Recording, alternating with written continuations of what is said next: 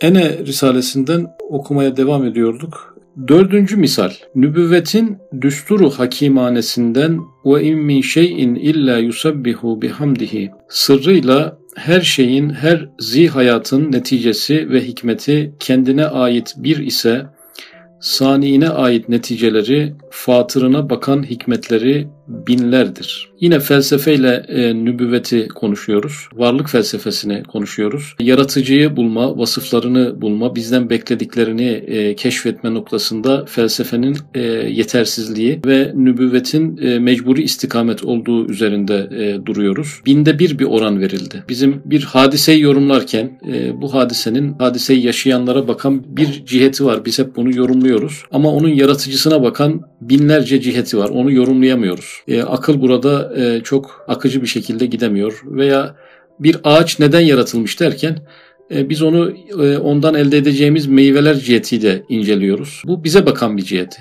Bir de ağaca bakan bir yönü var. Fakat bir de ağacın sahibine bakan bir yönü var. O da binlercedir. Dolayısıyla e, felsefe hep insana bakan yönüyle mevzuları e, incelediği için veya o eşyanın, o ağacın kendisine bakan e, yönüyle o ağacı e, bir ağaç olarak ağacı incelediği için binde bir bir açı yakalamış oluyor. Bu açıda da derinleşmeye çalışınca büyük resmi e, her zaman kaybediyor. Dolayısıyla burada bir e, fatırına bakan hikmetleri yani hem eşyanın hem canlıların hem insanın yaratılışı hem bizim başımızdan geçen hadiseleri incelerken bu işin yaratıcısına bakan, kadere bakan cihetleri, e, Cenab-ı Hakk'a bakan cihetleri e, tefekküre açılmalıdır. Yoksa bu hadiselerden bir ders almak, bir ibret almak, manidar bir mesaj çıkarmak mümkün olmayacaktır. Her bir şeyin Hatta bir meyvenin, bir ağacın meyveleri kadar hikmetleri, neticeleri bulunduğu mahzı hakikat olan düstur hikmet nerede?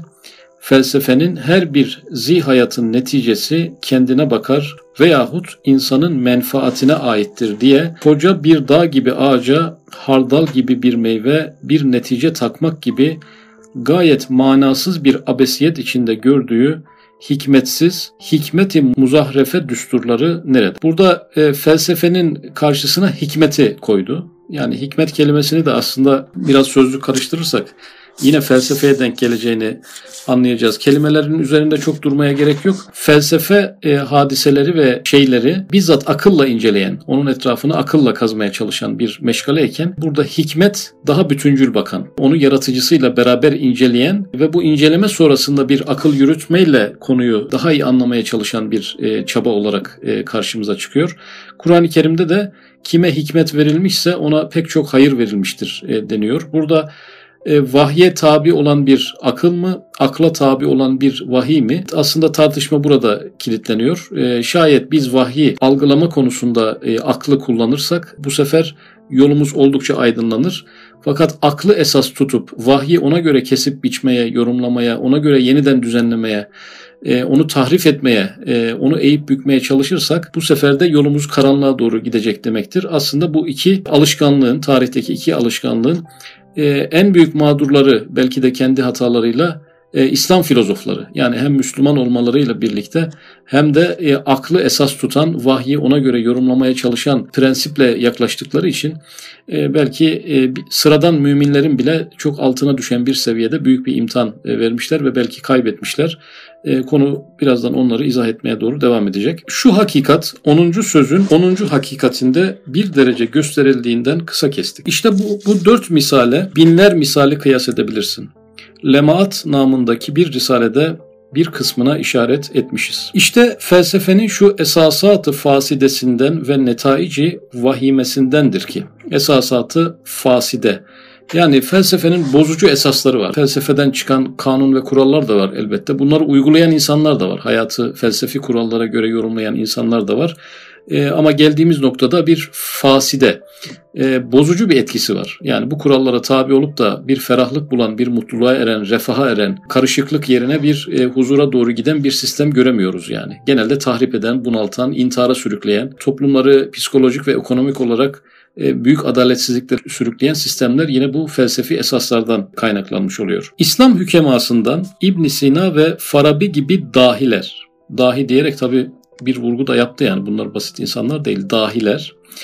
Şaşayı surisine meftun olup o mesleğe aldanıp o mesleğe girdiklerinden adi bir mümin derecesini ancak kazanabilmişler. Yani Şaşai suresi dışarıdan bakıldığında ilk bizi yani felsefe müşterisi yapmaya çalışan tarzına baktığımızda bir edebi bir şaşa ya bir sanatsal bir derinlik, bir makyaj, bir boya, büyük bir renklilik ve çeşitlilik, bir de derinlik tabii yani. Aklın alabildiğini, bir akılla nereye kadar gidilebilirse o kadar derinlere kadar inilebilme. Bu tür hükema, İslam hükema, İslam filozofları onları çekmiş. O mesleğe aldanmışlar. Ne için aldanmışlar? Sonuçta biz yaratıcıyı bir de akılla bulabilirsek, vahiy zaten bulmuş da aynı hakikatlere biz bir de akılla erebilirsek elimizde vesveseye medar olmayan bir hakikat elde etmiş oluruz. Vahyin tamamını akılla e, saf akılla vahiyden faydalanmadan saf akılla aynı gerçeklere ulaşabilirsek İslam'ın önünde kimse duramaz. İslam inancını artık kimse zedeleyemez. Artık İslam daha güçlü olur gibi bir niyetle e, giriş giriş niyetleri elbette e, bu olmasına rağmen aldanma. Buna aldanmışlar. Yani o e, İslam'a hizmet edeceklerini zannettikleri şeyle e, İslam'ın esaslarını ispatlama yolunda giderken o e, derinlerde boğulup kalmışlar. Hatta İmam Gazali gibi bir hüccetül İslam onlara o dereceyi de vermemiş. Basit bir mümin derecesini ancak kazanabilmişler diyen Üstad Hazretleri İmam Gazali öyle bir şey dememiş. Ne yapmış? Tekfir etmiş filozoflar. İslam filozofları, e, Aristo'nun arkasından giden bu insanlar tekfir edilmiş İmam Gazali Hazretleri tarafından. Üç tane de temel manası yani işte cismani haşir gibi, bu ukul aşere gibi mevzulara inandıkları için, ruhun ezeliyeti gibi mevzulara inandıkları için dinden çıkmışlardır hükmünü İmam Gazali Hazretleri vermiş. Kimin için vermiş? İbn Sina için vermiş, Farabi için vermiş. Maalesef büyük talihsiz bir e, şey fakat Üstad Hazretlerinin mümkün oldukça tekfirden çekinmesi bize de bir ahlak e, öğretiyor. Hem mütekelliminin mütebahhirin ulemasından olan mutezile imamları Ziyneti suresine meftun olup o mesleğe ciddi temas ederek aklı hakim ittihaz ettiklerinden ancak fasık, müptedi bir mümin derecesine çıkabilmişler. Yani mutezile imamlarını tekfir edildiğine dair bir cümle geçmedi.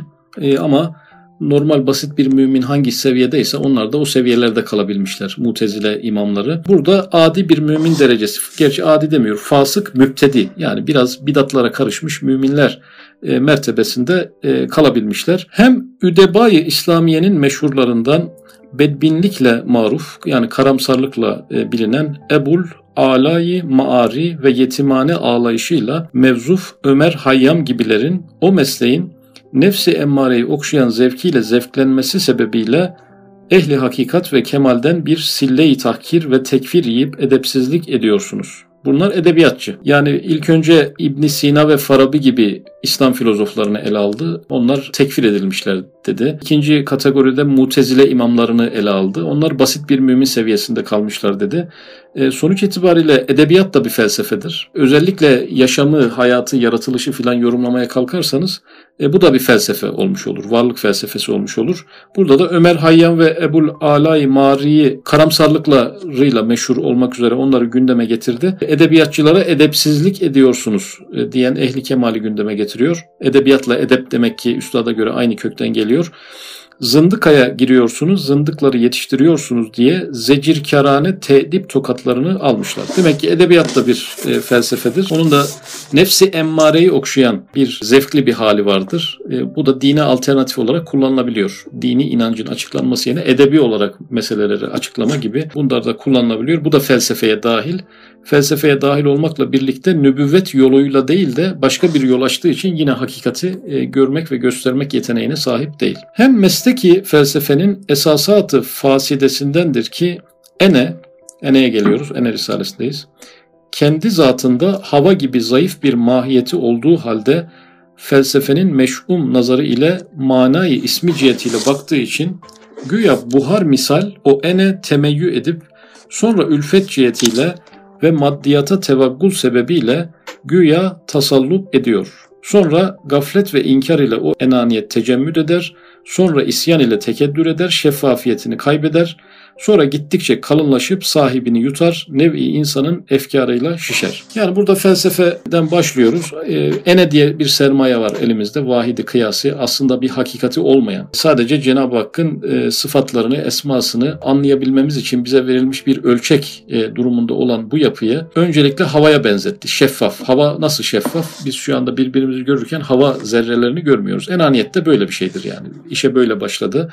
Ama bazı hastalıklar sebebiyle önce sıvılaştı. Buhar nasıl sıvılaşabiliyorsa sonra katılaştı. Suyun da bir noktada buz haline gelmesi gibi. Buz haline gelmesi de e, yetmiyor. Bir de bulanıklaşıyor yani. Bulanıklaşıyor. Artık ne oluyor? hakikati görebileceğimiz bir ayna iken hiçbir şey göremeyeceğimiz bir karanlık haline geliyor ve ardından kalınlaşma süreci başlıyor. Kalınlaşma yani insan vücudunda şuurlu bir tel, bir ip ip inceliğinde bir mevzuydu bu. Ee, öncelikle şeffaftı, sonra sıvılaştı, sonra katılaştı, sonra bulanıklaştı, sonra da kalınlaşma. Kalınlaşmaya başladı. Nereye kadar kalınlaşıyor? Sahibini yutacak kadar e, kalınlaşıyor. İnsan yürüyen bir ene haline geliyor. Ardından da nev'i insanın efkarıyla şişer. Şimdi bu buraya kadar kendi fikirlerimizle geldi. Ama bir de insanlık türünün e, edebiyatları, felsefeleri, fikirleri onları okuya okuya takip ede ede zihnimize onları yedire yedire bu sefer kendimizi yutan bir e, karanlık artık bütün etrafı da e, yutmaya başladı. Peki niye böyle oldu? Buradaki kelimelerden biri ülfet. Ülfet yani bakar kör. Yani yer çekimini düşünüyoruz. Ülfetle bakıyor. Alışmışız yani her gün yapıyor. Gene güneşin doğuşunu düşünüyoruz. Üstad Hazretleri diyor bir isim takmakla o hakikatleri yok eder diyor. Güneşe güneş ismini verirsiniz. Oradaki bütün maneviyatı öldürürsünüz. Veya bir elektrik yani. Cenab-ı Hakk'ın bir mucizesidir ama e, onu kullana kullana insan artık öyle bir hakikat, öyle bir mucize yokmuş gibi gelmeye başlar. Ülfet. Diğeri gaflet yani. Bu kimden gaflet? Allah'tan gaflet. Cenab-ı Hak'tan uzak dura dura, ibadetlerden, evrad eskardan e, uzak dura dura, emirleri ve yasakları yerine getirmeye getirmeye bu noktada bir e, gaflet geliyor ve maddiyatla tevagül yani maddi meselelerle fazla uğraşan başka bir sözde dendiği gibi maddiyatla tevagül eden maneviyatta gabileşir, kabalaşır. Yani sürekli e, sebep sonuç ilişkileri üzerinden işler yapan, sürekli kafanın maddi meselelerde olduğu bir insan manevi meselelerde e, gabileşiyor ve insaniyetin fikirleriyle felsefeye yoğunlaşarak felsefeyle fazla iştigal emrazı kalbiyeye sebep olacağını söylüyordu.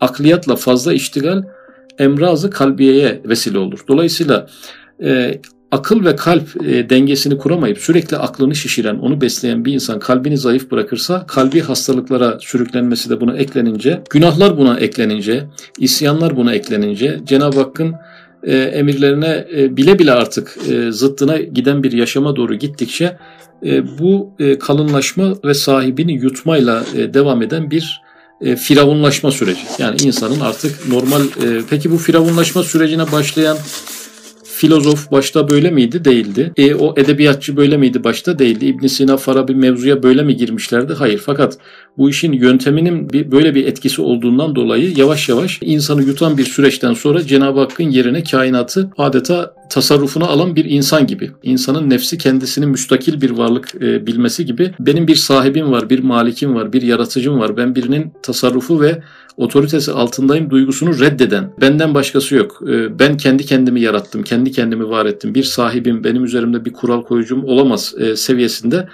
e, bir yere doğru geliyor. Bunun da bir zevki varmış Üstad Hazretlerine göre. Yani bir nasıl bir lezzeti varsa menhus, çirkin bir lezzet. E, kendi firavunlaşmanın adeta baştan aşağı ene haline gelmenin insanın nefsinin aldığı lezzetlerden biri olduğunu. Hakikaten yani kendimizi belki eleştirmemiz lazım ayrı bir ama bir şey ama enaniyetli insanların o enaniyetlerinden rahatsız olmadığını görmek de ondan bir lezzet aldıklarını görmek de rastladığımız bir şey. Enaniyetli olduğundan rahatsız değil yani. Enaniyeti her sergilediğinde ayrı bir keyif aldığını da gözlerinden okuyabiliyoruz. Yani o kadar büyük bir zevk ki e, hem felsefenin e, bir e, bu noktada bir zevk hali var bir de yutulmuş bir enaniyet haline gelmenin bir verdiği zevk var. İnsanlar bu zevklerden kurtulmak gibi bir şey nasip olması zor. Çok büyük gayretler gerektiriyor belki. Bu yoldan dönüş zor bir yol olduğu belli. Sonra sair insanları hatta esbabı kendine ve nefsine kıyas edip onlara kabul etmedikleri ve teberri ettikleri halde birer firavunluk verir.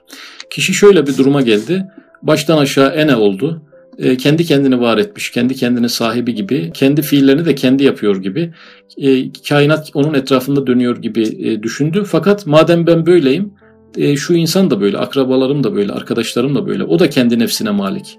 O zaman dünyadaki bütün insanlar kendi nefsine malik. O zaman kainattaki bütün varlıklar kendi nefsine malik. Ne oldu? E, burada yayılan bir esbab perestlik. Dışarıdaki bütün insanlarda da bunu e, görmeye başlama. Kendi gözlüğü kirli olduğu için her tarafta aynı kirleri görmeye başlama söz konusu. İşte o vakit Halik-ı Zülcelal'in evamirine karşı mübareze. Yani Cenab-ı Hakk'ın emirleri de bahsedilecek bu insana ama mübareze, kavgaya ve çatışmaya başlayacak yani. işte oruca ne gerek var, namaza ne gerek var. Ya emirlerle artık kavga. Eskiden yapamıyordu, üzülüyordu. Ee, bir dönem e, üzüntüsü de geçti. Bu yeni dönemde ise artık e, bu emirlerin e, olmaması gerektiğini, böyle emirlerin yanlış olduğunu, geçerli olmadığını, iptal olması gerektiğini mücadeleye başlıyor bu sefer yani. Üçüncü aşamada. Mübareze vaziyetini alır. Men yuhyil izame ve hiye ramim. Çürümüş kemikleri e, kim tekrar diriltecek? Burada bir kafa tutma da e, giriyor işin içerisine. Meydan okur gibi kadiri mutlakı acz ile ittiham eder. Buradaki e, ittihamı nedir? Çürümüş kemikleri e, diriltemeyeceği ittihamı. Çünkü neden? Aciz içinde haşa. Kendisi aciz içinde olduğu için yani insan çürümüş kemikleri laboratuvarlarda diriltemiyorsa haşa yaratıcı hiç diriltemez. Bilim geldiğimiz noktada mezardan insanları canlandırmaya yetmiyorsa yetseydi bilim yapardı bunu. O zaman yaratıcı hiç yapamaz. Çünkü buradaki enaniyet insanlığın birikimini yaratıcının e, kudretinin üzerine koyan bir enaniyet olduğundan dolayı e, kadiri mutlakı aciz ile ittiham etme durumuna gelmiş oluyor. Hatta Halik-ı Zülcelal'in efsafına müdahale eder. İşine gelmeyenleri ve nefsi emmarenin firavunluğunun hoşuna gitmeyenleri ya red ya inkar ya tahrif eder. Şimdi burada insanın işine gelmeyen hakikatler var değil mi dinde? Hoşuna gitmeyen, nefsinin hoşuna gitmeyen bazı emir ve yasaklar var. Bu durumdaki insan ne yapacak? Nefsi emmarenin firavunluğundan dolayı ya reddedecek. Yani böyle bir emir yoktur veya inkar edecek. Yani onu yok sayacak. Reddetmek karşısına geçmek oluyor biraz yani. Tam tersini söylemek. İnkar yok saymak ya tahrif eder veya ne yapar? E, yorumlarıyla, tevilleriyle o hakikati e, işte namazdan murat aslında selamlaşmaktır. Zekattan murat aslında zeki olmaktır gibi yorumlar yapabilir. Sözlük e, sözlükler bunlara müsait olduğundan dolayı bu tahrifleri yaparak e, nefsinin firavunluğunu sürdürmeye devam eder. Ez cümle, felasifenin bir taifesi Cenab-ı Hakk'a mucibi bizzat demişler. İhtiyarını nefyetmişler, ihtiyarını ispat eden bütün kainatın nihayetsiz şehadetlerini tekzip etmişler. Mucibu bizzat Cenab-ı Hak ne yapıyorsa mecburen yapıyor. Yani yapılan şeyler mecburi şeylerdir. Buna sudur teorisi daha çok deniyor. Birden bir çıkar. Yani çıkmak zorundadır. Yani birden bir çıkar e, o ilk akıl ondan da ikinci akılın çıkması mecburidir. Kulü aşerenin arka arkaya gelmeleri mecburidir. Şu anda yaşadığımız hayatında bu şekilde olması e, yaratılması mecburi olduğu için yaratılmıştır. E, şu anda başımıza gelen hadiselerde mecburi olduğu için yani Allah bunu böyle yapmaya mecbur olduğu için böyle olmuştur. E, buna mutezile mezhebi de çok bu noktada e, etkisi altında kalmıştır ve Allah'a şunu yapmak vaciptir, Allah'a bunu yapmak vaciptir gibi söylemleri vardır. E, yani diyelim e, hayatı ibadetlerle geçmiş, günahlardan e, kaçınmış bir insanı cennete koymak Allah'a vaciptir diyorlar. Yani mecburidir, koymak zorundadır gibi bir söylem geliştiriyorlar. Ehli sünnet bu vacip kelimesi konusunda mutezileden ayrıdır. Cenab-ı Hak dilerse azap eder, dilerse rahmet eder. Cennet onun fazlındandır cehennem onun adlindendir. Ama hiçbir şey yapmaya mecbur değildir. E, bu noktada kelam kitaplarının büyük konularından birinin bu Cenab-ı Hakk'a vücubiyet e, atfetmek konusunun mutezile ile ehl sünnetin ciddi bir mücadele alanı olduğunu görüyoruz. Burada Cenab-ı Hakk'ın ihtiyarını reddetmek. Yani Cenab-ı Hak hadiseler üzerine bir seçim yapma, tercih etme, takdirde bulunma e, ilişkisinin olmadığını söylemişler. Bu adeta şey gibi yani bir e, kainat mekaniğini kurup onu kanunlara e, emanet ettikten sonra kainattan el çekmek, karışmamak e, gibi bir atmosfer olduğu için Kur'an-ı Kerim'in e, birçok ayetine ters. Cenab-ı Hak yarattığı şeyi aynı zamanda yürütür. Hay ve kayyumdur. Hayatı verir ama o hayatı kayyumiyetiyle ayakta tutar. An be andır bu. Her her an böyledir. Yoksa önceden kurmuş e, bir takım e, kanunlara emanet ederek devreden e, çıkmış değildir. Mutezile bunu böyle söylüyor. Aristo geleneği bunu böyle söylüyor. E, bu Aristo geleneğinden etkisi altındaki İbn Sina, Farabi gibi zatlar da bunu böyle söylüyor. Yani biz de buna inanmıyoruz. Üstad Hazretleri tepkisini gösterecek. Feya subhanallah şu kainatta zerreden şemse kadar bütün mevcudat taayyunatlarıyla, intizamatıyla, hikmetleriyle, mizanlarıyla saniin ihtiyarını, seçme özgürlüğünü, seçtiğini, ilahi seçimlerin olduğunu gösterdikleri halde şu kör olası felsefenin gözü görmüyor. Yani şu kör olası demek ki bu kör olası sadece bir tenkit ifadesi, bir tepki ifadesi. Kör olası felsefenin gözü görmüyor. Hem bir kısım felasife cüz'iyata ilmi ilahi taalluk etmiyor. Yine Aristof eski Yunan felsefesinden gelen mutezileyi de etkisi altında bırakan Cenab-ı Hak cüzlerden haberdar değildir. Yani çok ilginç bir fikir ve bu kadar büyük adamlar yani makro alemi bilir, mikro alemi bilmez diyorlar. Güya evreni yaratacak birisi, onu hem de o yürütüyor ama yani mikro alemden haberdar değildir. Yani insan gibi küçük meselelerle ilgilenmez. Yani galaksiler varken insan, insanın organları onlar artık kurulmuş kanunlardır. Cüz'iyattan haberdar değildir. Size biraz garip gelebilir arkadaşlar. Yani böyle büyük kafalar, e, kainatın yaratıcısının, kainatın içindeki bu minimize edilmiş yerlerdeki meselelerden haberdar olmaması, haberinin olmaması gibi bir şey söylüyorlar. Yani konuyu yanlış anladığımı vermeyin. Bu böyle yani bunu çok açık söylüyorlar. Cüzlere vakıf değildir diyor. Külle vakıftır ama cüzlere vakıf değildir diyorlar. Cüz'iyata ilmi ilahi taluk etmiyor diye ilmi ilahinin azametli ihatasını nefyedip bütün mevcudatın şehadatı sadıkalarını reddetmişler. Şimdi madem cüz'iyata ilmi ilahi taluk etmiyor, bir çiçeğin içerisindeki muhteşem sistemi kendi başına peki kim yürütüyor? Çiçeğin kendisi mi yürütüyor yani? O zaman kainattaki her şeyin şahitliğiyle cüz'iyatta e, ilmi ilahi taluk ediyor. İncelediğimiz zaman bunu görüyoruz ama onlar taluk etmiyor diyorlar. Hem felsefe esbaba tesir verip tabiat eline icat verir. Allah yapıyor yerine esbab yapıyor. Sebeple her şeyin bir sebebi var. Ha metafizik sebepler de olabilir. Bazı melekleri sebep olarak kullanabilirler. Aşeredeki e, akılları sebep olarak görebilirler. Ama Cenab-ı Hak haşa el çekme meselesi söz konusu olduğu için kula tabiat ve esbaba tesiri hakiki veriyorlar yani. İbn Sina, Farabi, Mutezile ve dayandıkları eski Yunan filozofları bu büyük kafalar esbaba tesiri hakiki veriyorlar. 22. sözde kat'i bir surette ispat edildiği gibi her şeyde Halık-ı külli şeye has parlak sikkeyi görmeyip aciz, camit, şuursuz, kör ve iki eli tesadüf ve kuvvet gibi iki kör elinde olan tabiata mastariyet verip binler hikmeti aliyeyi ifade eden ve her biri birer mektubat-ı samedaniye hükmünde olan mevcudatın bir kısmını ona mal eder. Varlığın bir kısmını sebeplere mal eder. Cenab-ı Hakk'ın mülkünü bölüştürür. Umumi ilahi mülkü bir takım büyük, kendilerince büyük sebeplere bölüştürürler. Fakat bunu bütün tabiat yine tekzip ediyor. Yani onların bu fikri sebeplere dayanması için bir e, hakikati kainatta bir sebebe dayandırılması söz konusu. Halbuki bir şeyin yaratımında sebeplerin umumunun bir e, toplamının bir etkisi var. Bütün sebepleri elinde bulundurmayan bir varlığın e, bir sebeple bir şey yaratması da mümkün olmayacağı için bu da tabiatın her tarafında tekzip edilen bir düşüncedir ama bunu görememişler. Hem 10. sözde ispat edildiği gibi Cenab-ı Hak bütün esmasıyla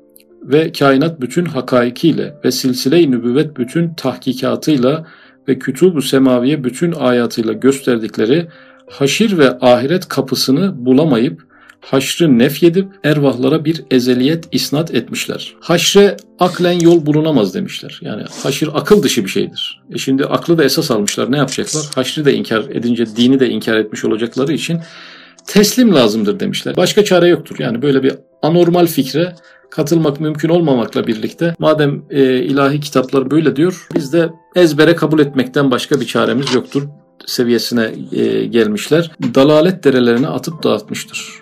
Yani burada işi şeytana bağladı. Enenin bir gaga ve pençesi var. Onları havalandıra havalandıra haşa kendileri yeryüzü tanrısıymış gibi filozofları bir pozisyona yükselten, kendilerini öyle görmelerine tetikleyen bir e, mevzunun e, kökeninde de şeytanın bir tetiklemesi. Yani şeytan en insandaki o bir küçük elif, ince bir hat, şeffaf ve varlığı olmayan vahidi kıyas havan evinden bu kadar şeffaf bir şeyi öyle bir tetiklemişler ki hem kendini yutacak derecede hem diğer bütün insanları teşmin edecek seviyede onları dalalet derelerine atıp dağıtmıştır. Küçük alemde ene, büyük alemde tabiat gibi tağutlardandır. Üstadımızda zaten iki tür mücadelem var benim diyor. Birisi insanda ene, diğeri de tabiat. E, bu ene risalesinde e, Ene'nin nasıl bir tağut olduğunu, nasıl bir put olduğunu, insanın içinde yatan bir e, devrilmesi gereken bir patlara burada izah ediyor. Diğer sair birçok risalede de tabiat putunu tarumar ediyor başka e, bir takım yaklaşımlarla. Akıllarını Ene risalesinde de Ene'nin masumane başlayan yolculuğunun insanı küfrü mutlaka atan sürecini böylelikle izah etmiş oldu.